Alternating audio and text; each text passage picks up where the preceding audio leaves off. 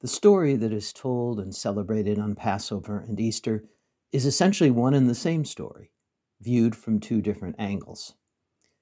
It's the story of God's redeeming power, bringing freedom to Israel, the nations, and all creation. This story is the beating heart that sustains both Israel and the church, and its telling brings to Jewish disciples of Yeshua nothing but joy. But there's another story here that we remember, and it's distressing rather than joyful. It's the story of how these two holidays were forcibly separated from one another and became hostile competitors in the hands of the two warring communities that observed them. My task is to tell this second story, but in doing so, we must never lose sight of the first. After all, it's God's love in the Messiah that makes possible the repair of what has been broken through the troubled history of our two communities.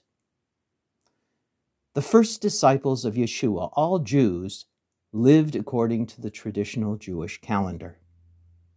The holiday of Passover had special significance for them, since it was in the Passover season that Yeshua was crucified and raised from the dead. Paul speaks of Yeshua as the Passover lamb and asks the Corinthians to observe the feast with the matzah of sincerity and truth. For them, this was one holiday, telling one story of God's redeeming love.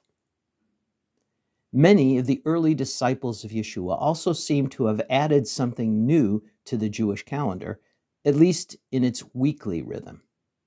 They saw special significance in the first day of the week and appear to have gathered regularly in the evening after Shabbat ended to break bread, as it says in Acts chapter 20, verse 7. Most likely, this was a way to remember the resurrection of the Messiah, which occurred on the first day of the week. As for the way the early disciples of Yeshua celebrated Passover, we can only speculate. We don't really know very much about how any first century Jews celebrated Passover, especially when they were outside Jerusalem and unable to partake of the Passover sacrifice. But we do learn something of one set of customs that existed in the early second century. These followers of Jesus would fast on the 14th of Nisan, study the 12th chapter of Exodus, and pray for the Jewish people. They would break their fast sometime after midnight, not by eating a large Passover meal, but by celebrating the Eucharist, the Lord's Supper. In this way, they focused their observance especially on the redemptive death of Jesus, whose blood, like that of the Passover lamb, brought true liberation. Some second century Christians found this practice troubling. Why?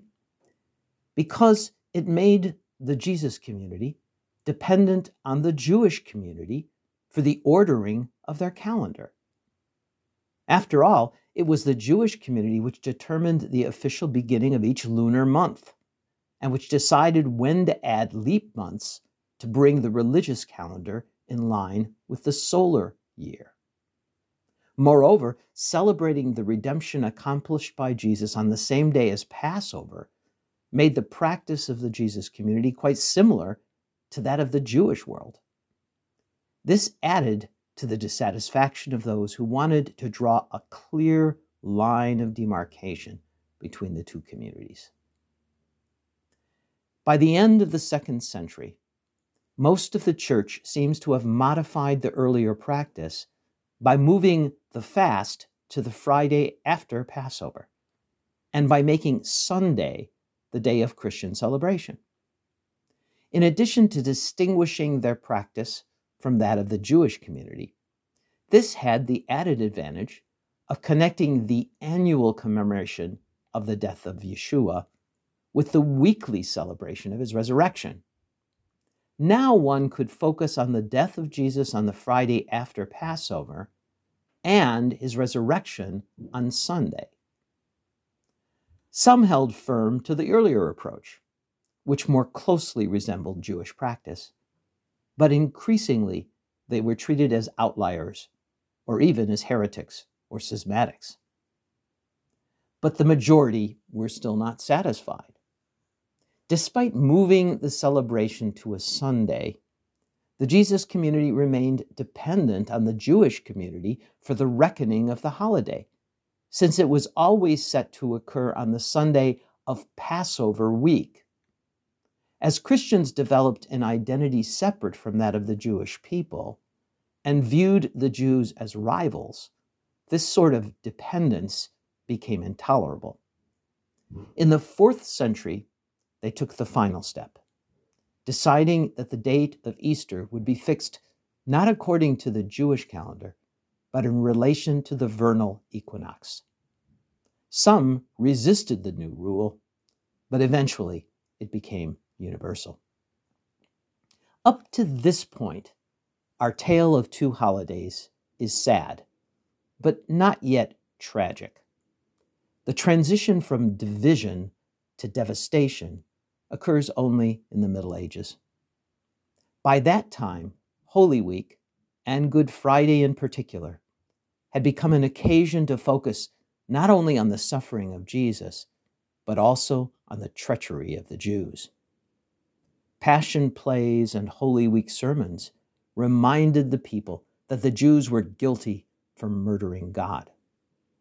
Malicious rumors circulated that Jews used the blood of Christian children in the making of Passover matzah. As a result, attacks on Jewish communities were not uncommon at this time of year.